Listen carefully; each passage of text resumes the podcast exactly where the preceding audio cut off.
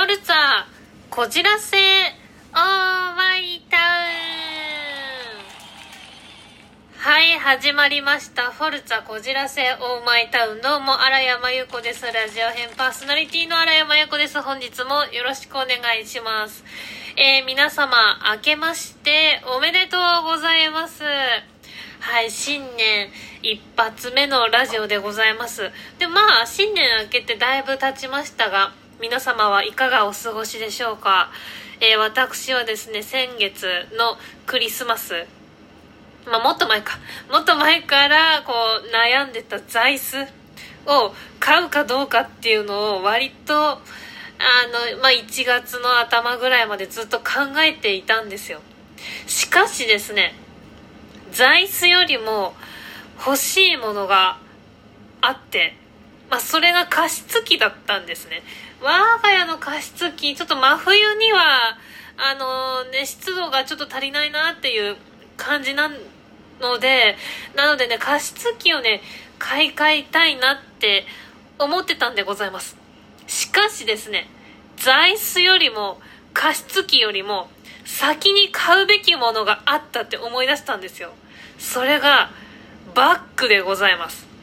なんで急にバッグが出てきたんだっていう話なんですけどもあの前まで使ってたバッグがですね手持ちの部分がなんか一部剥げたというかもげたというかまあちょっと一部破損してしまったんですよ。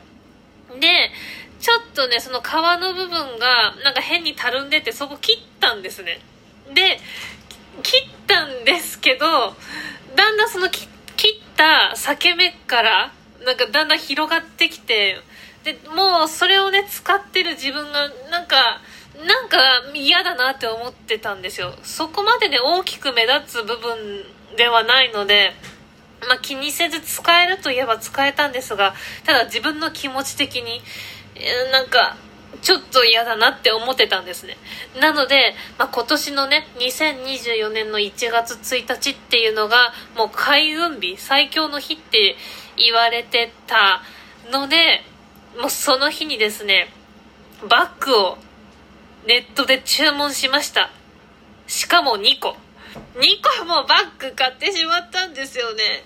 ねえ、あの、ちょっとお値段は、あの、あまり聞かないでください。はい。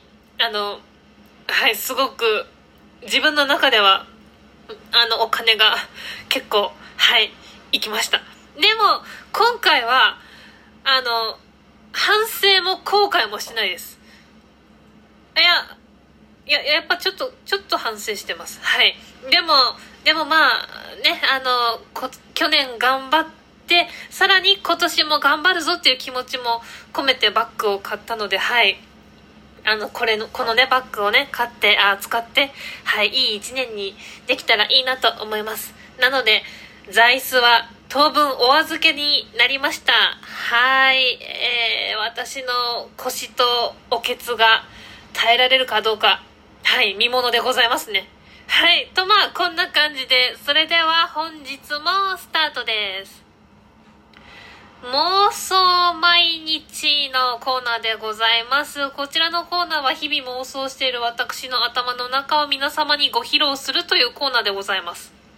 えっ、ー、と、最近、あ、最近というか、まあ、昨日、おとといなんですけど、こう、帰り道、夜、まあ、夕方ぐらいですかね。でもまあ、真っ暗な時間帯に歩いてたんですよ。で、そしたら、なんか、ケモクジャラで、ちょっと丸っぽい生き物がこう前を通り過ぎたんですね。で最初猫かなって思ったんですけどでも猫の割にはフォルムが丸いんですよ。丸くて毛がなんかこうちょっともじゃもじゃしててで尻尾が全然あのなんでしょうね。長くないというかちょっと丸っぽい感じで。えもしかしてタヌキか？って最初思ったんですよ。いや、でもこんなね、東京のど真ん中にコンクリートジャングル東京にタヌキいますって思ったんですね。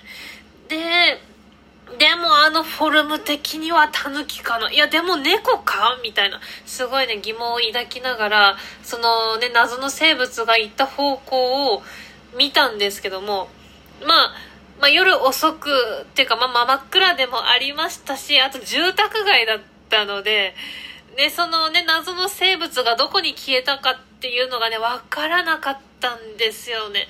なのでねもしかしたら、まあ、前回、まあ、だいぶ前もそのね、猫ちゃんが家の隙間に消えてったっていうお話したと思うんですが、いや、もしかしたらその、ね、猫とか謎の生物か、ま、タヌキとかしか入れない、なんか、あ、ね、動物たちの王国まあ、今回の場合は、えっ、ー、と、タヌキ王国？タヌポン王国があるかもって思いながら、ちょっとワクワクしながら、昨日は、あ、昨日、おとといは帰りました。はい。まあ、タヌキの王国だったらちょっと面白そうですけどね。なんかね、みんな頑張って変身とかしてるんですかね？うん、ちょっと行ってみたいなって。あ、でもにゃんこワンダーランドも行きたいなって、はい、感じでございますね。ちょっと動物たちのなんか住処とか、ちょっとお邪魔してみたいなと思いました。はい。以上、妄想毎日のコーナーでした。お題ガチャのコーナーでございます。今回のお題はこちら。おすすめのスマホアプリを教えてでございます。はい。あの、ま、私ですね、だいぶ前からアプリの家計簿を使ってるんですよ。